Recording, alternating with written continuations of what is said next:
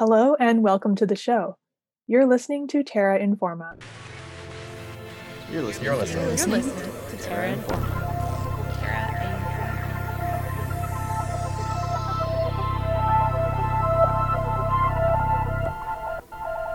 My name is Andrea Miller, and I am joined by Sonic Patel. Before we begin this episode, we would like to acknowledge that this episode was produced in Treaty 6 territory, in Amiskwaciwâskahikan, Beaver Hills House, or so called Edmonton.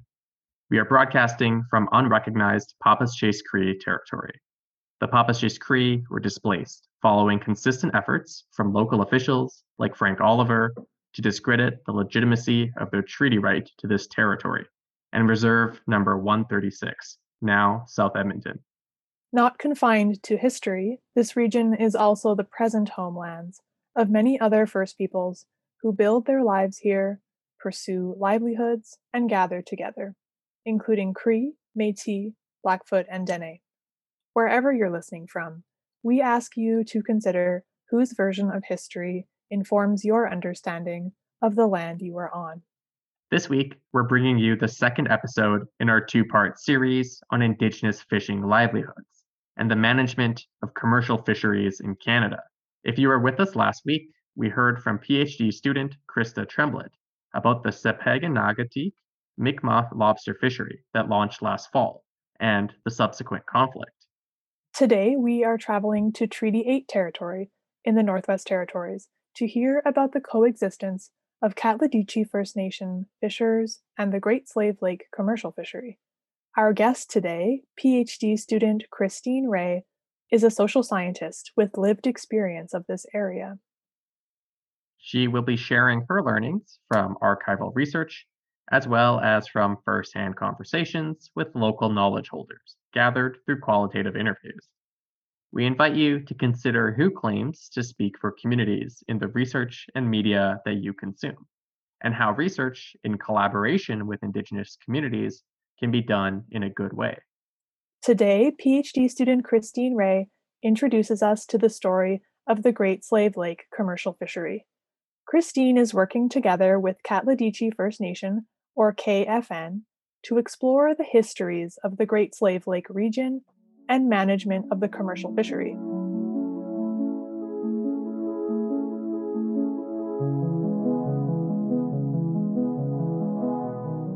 My name is Christine Ray. I'm a fifth year PhD student um, in the Faculty of ALES, Agricultural Life and Environmental Sciences, and I am studying environmental sociology with Dr. Brenda Parlee. So originally, I'm from the Northwest Territories. I lived in a town called Pine Point, which is a mining town on the Great Slave Lake, uh, until I was 10 in 1985 when the mine started to shut down. Living there was pretty fundamental to the work I do now, um, partly because my PhD project is based on the Great Slave Lake, looking at commercial fisheries management, but also because the Indigenous community partners that I'm working with live on um, the southwest side of the town that I grew up on. So they're actually my neighbors, but I didn't know them at the time. And so, as I mentioned, um, I'm looking at the Great Slave Lake commercial fishery and the role of the indigenous communities around the lake in management, historically and till now.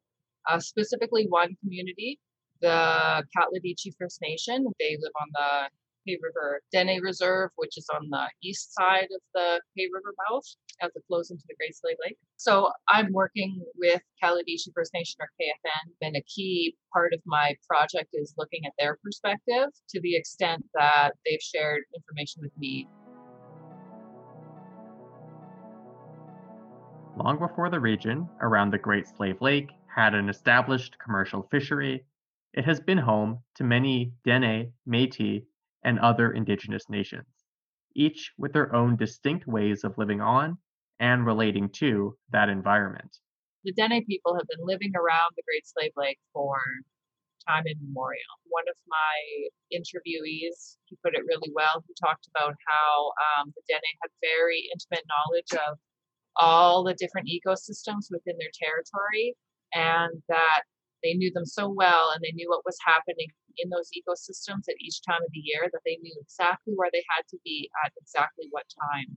So, for example, the Buffalo River uh, connects Buffalo Lake to the Great Slave Lake, and Buffalo Lake is actually where the KFN folks uh, would spend winters and part of summers. So, their understanding of the Inconnu, which is one of the main commercial species in Great Slave Lake, it spawns from the Great Slave Lake up into Buffalo Lake in the spring, where it spends the summer, and then it goes back out to the lake in the fall. And so they knew exactly when that fall spawning run would happen, October 10th. And so people would, would be there right within hours of the of the spawning run.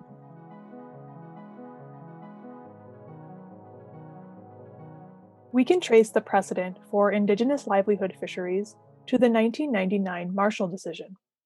Named for Donald Marshall Jr., the case before the Supreme Court affirmed the treaty rights of Indigenous peoples across Canada to harvest and sell fish in pursuit of a moderate livelihood.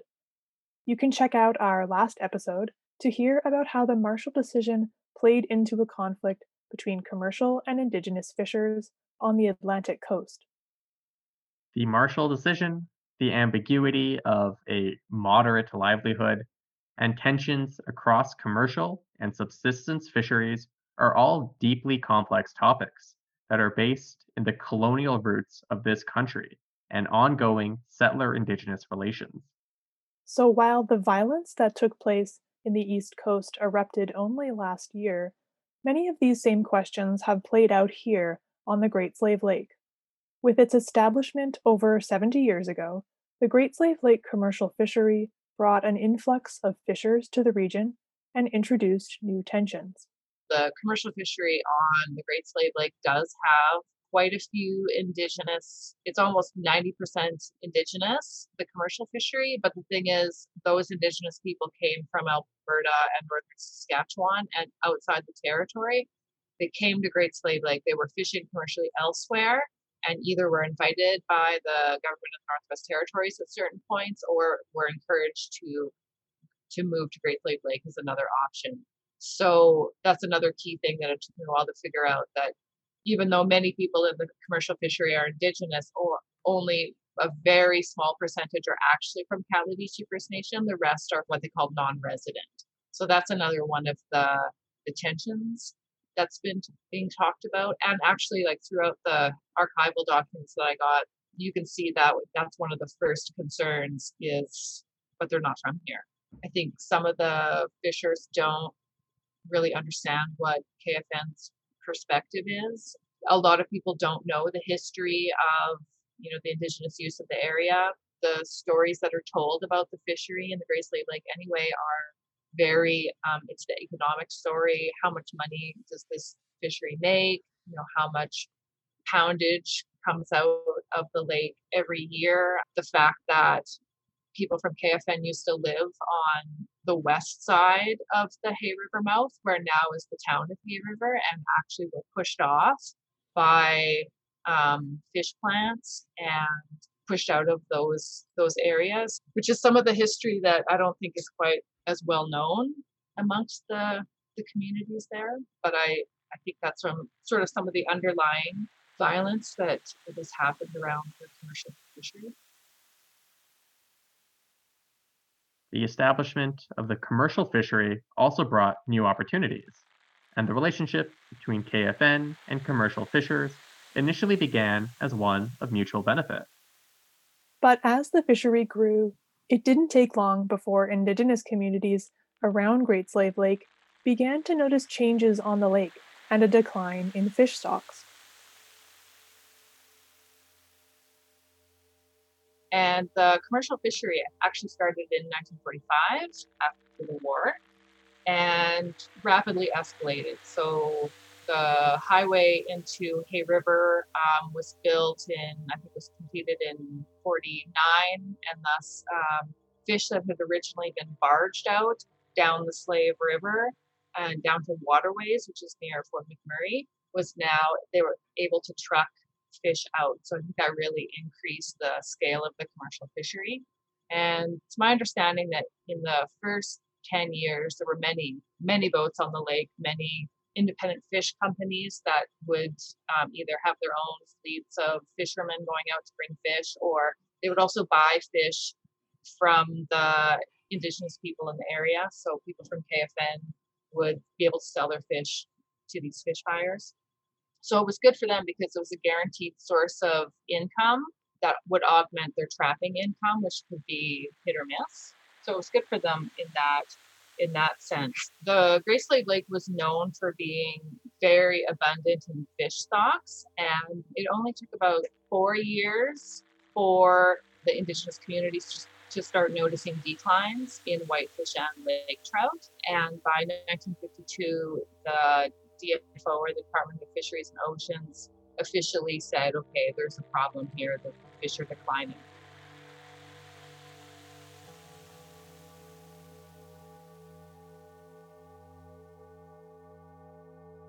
With decision making around management in the hands of the DFO, they implemented quotas and created a crown corporation to ensure guaranteed buyers and high prices for the commercial fishery.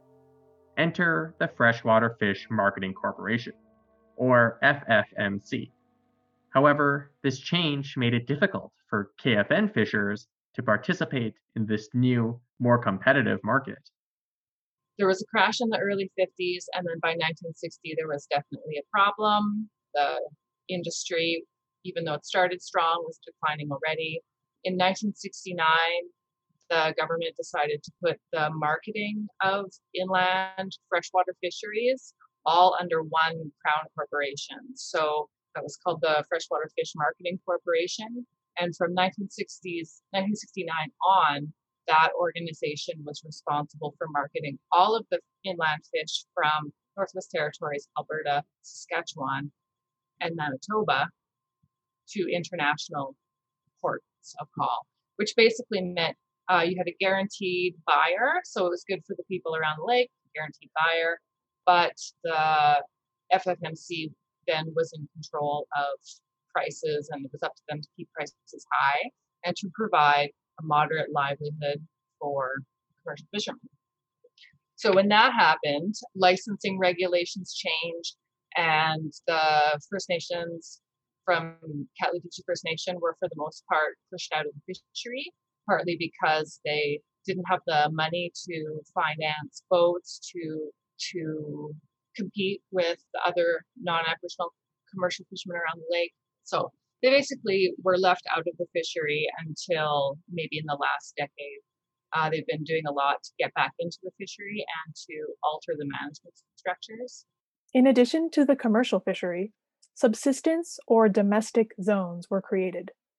In their domestic area, up to 10 miles offshore of the community, KFN could only fish for personal, family, or community use and was not permitted to sell that catch commercially when the fishery opened in 45, they pretty quickly established subsistence zones or domestic areas around basically all the communities. So they tried to, right from the beginning, mark off areas that were reserved for indigenous communities and that were closed to commercial fishing. So that happened right from the beginning, which is a good thing. So the categories were commercial fishing and domestic fishing. And the rules basically were that communities could only fish out of the domestic area for their own use, families' use, and potentially like some sharing. But the fish that were taken from the domestic area could not be sold commercially. So that was a hard, fast rule from the beginning. And one of the arguments that KFN is actually making is that that the definitions of commercial versus domestic need to be rethought. So that's something I'm going to get into more in my thesis, just looking more into that argument. But that shows that the the categories are are placed in certain places to benefit certain groups right. and you know control who's benefiting for what from what. And since it was outlined in the Marshall decision more than 20 years ago, what constitutes a moderate livelihood for KFN members fishing in the Great Slave Lake region is changing. Moderate livelihood needs to be adapted to reflect today's standards of living and to take into consideration Factors like rising fuel costs, time taken to transport and process the catch, as well as fluctuating market prices. And as extractive industries bring new job opportunities with less barriers to entry to the region, fewer young people are choosing to make their livelihoods through fishing. For the most part, the interviews that I did, many, if not all, fishermen have said that they barely make what would be considered a moderate livelihood. Prices of fish that they receive have been low for a long time.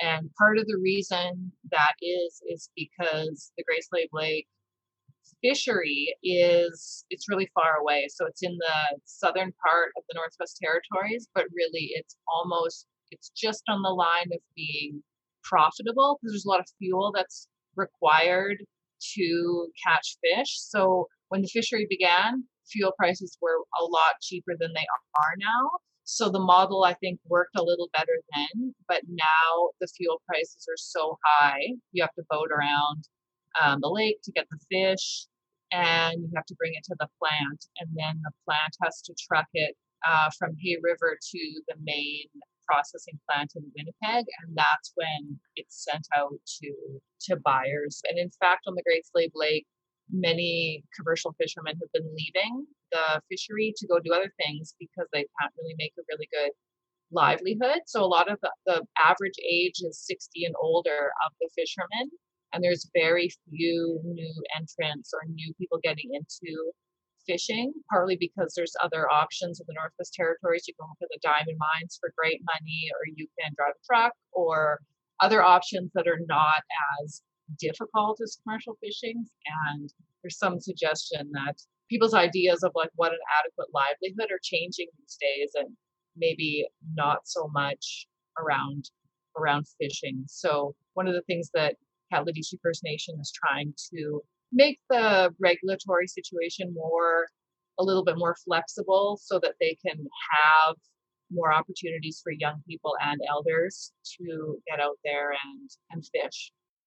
Given these barriers to entry and a history that has seen KFN fishers pushed out of the industry, the community is taking deliberate steps to encourage more community members across generations to be involved in the commercial fishery. KFN is redefining the categories of commercial and domestic with the Aboriginal Communal Fishing License. This license enables KFN members to fish safely within their domestic area up to a limited quota that they regulate and to sell that catch commercially, building capacity among youth and elders to get involved in the commercial fishery.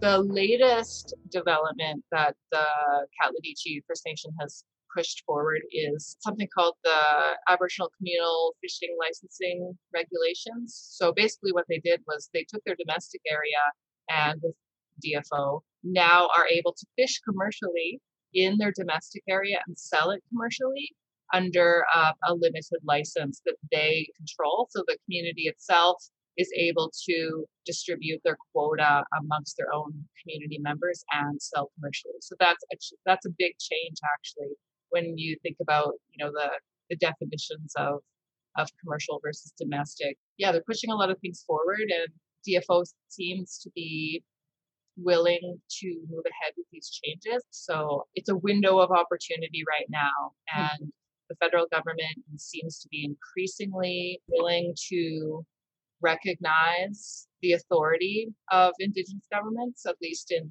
this example, and create structures where Indigenous knowledge and management approaches can be actually put to, put to use.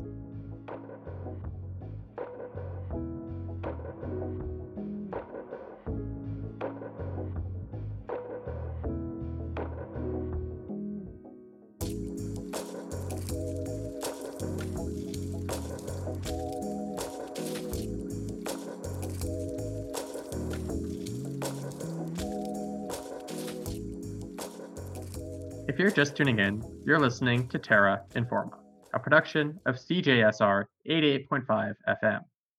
This week, we are hearing from PhD student Christine Ray about K'atl'odeeche First Nation and the Great Slave Lake commercial fishery. Along with K'atl'odeeche First Nation, there are many stakeholders who are invested in the well being of the Great Slave Lake and its fishery. Established by the Department of Fisheries and Oceans, the Great Slave Lake Advisory Council, or GSLAC, was set up as a way to bring local stakeholders together for decision making around management of the commercial fishery. Now, KFN is proposing the creation of a new Indigenous Fisheries Management Board, an Indigenous decision making body with an increased role in decision making that better reflects Indigenous rights and ongoing land claims negotiations. So in the 1980s, Indigenous communities around the lake began to start negotiating land claims with Canada. So in 1980, they set up an organization of stakeholders around the lake so that they could consult more, get some advice on managing. And the First Nations had seats on this board. It was called the Great Slave Lake Advisory Council, which continues today. But the problem was the the structure, how many seats each group got, reflected basically the political organization in the 1980s at the beginning of land claim negotiations. One of the arguments is that today the structure of GSLAC doesn't actually reflect the structure of the indigenous governments around the lake, just given the changes that have, that have happened and the fact that the communities are now acting much more as indigenous governments than they were before. They are they are redefining who they are and what consultation should look like. So now K'atl'odeeche First Nation is leading a push to restructure the Great Slave Lake Advisory Council to better reflect the situation of the indigenous governments around the lake. And they're calling for creation of something that's called an Indigenous Fisheries Management Board.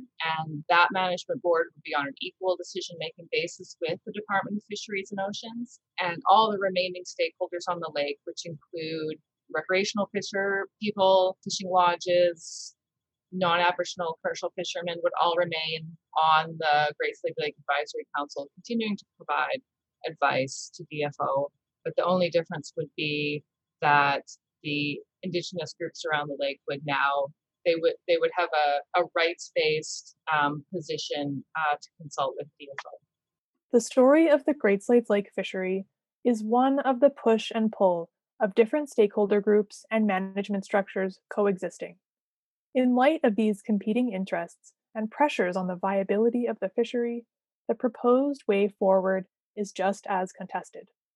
So I would say the main tension right now on the Great Slave Lake is how to achieve a sustainable commercial fishery and livelihood fishery together. So on the Great Slave Lake, there's been sort of two suggested ways of going ahead. So the GNWT government of Northwest Territories, they have mainly focused on investing in infrastructure. So the fish plant in Hay River that has been run by the Freshwater Fish Marketing Corporation is very, very old and needs upgrading. So the base of the GNWT plan is to revitalize the fishery by investing in a wonderful new fish plant that has a large capacity to run a lot of fish through there. But some of the concerns that people have are why are we building this very expensive new plant when we don't actually have fishers to get fish into the plant? For K'atl'odeeche First Nation, the way forward lies in changes to the management of the fishery, in particular, the Great Slave Lake Advisory Council, and a shift in focus to Indigenous led research and monitoring of the lake informed by KFN values. K'atl'odeeche First Nation has a different view. They're saying, you know, now is the time to fix these issues with the management structure now that there's very few people actually actively fishing. So let's change the structure while there's this sort of pause in fishing where there's this opening where too many people won't be impacted by you know these changes. So some of the tensions are around which way should we go forward. KFN is working on their own to um, get consensus amongst all of the First Nations around the lake about changing the structure of the Great Slave Lake Advisory Committee. They've also been doing quite a bit of stuff around research and monitoring, the AROM program, the Aboriginal Aquatic hmm. Resources and Oceans Management. One of the main commercial fishermen from K'atl'odeeche First Nation works with DFO on these studies. And I asked him if his knowledge is incorporated or, or you know, what, what is the response from DFO in response to his knowledge about those spawning runs? And he said, he said they, they listen, but sometimes they don't hear, which is kind of a, a common refrain about researchers in general and DFO specifically, but I do want to say that quite a few of my Indigenous interviewees spoke very highly of DFO. And even though they are attempting to change the management structure or the relationship, making it more direct with DFO, they did have really good things to say about them. But I, I, was impressed by the many plans that KFN has for beginning to do monitoring on their own. So they're they're going to do their own studies to see how changing the domestic area to making it a place where commercial fishing is happening to see what the effects of that are. In order to begin to restore relationships of mutual respect and mutual benefit with the DFO, and to prioritize traditional ecological knowledge and understanding of these marine resources, Christine believes that Indigenous led management and decision making should be the starting point. Clarifying that that something is indigenous led kind of gets around the idea that that indigenous people have a key role in deciding whatever you know fisheries management but that it's not a question of giving over final veto power to indigenous people so dfo retains final veto power on all decisions and even though that's something that I personally would argue in the future needs to be rethought and eroded slightly. At this point in time, the term Indigenous led is a really good, I think, a really good way going forward to talk about these situations that we're mm-hmm. that we're seeing.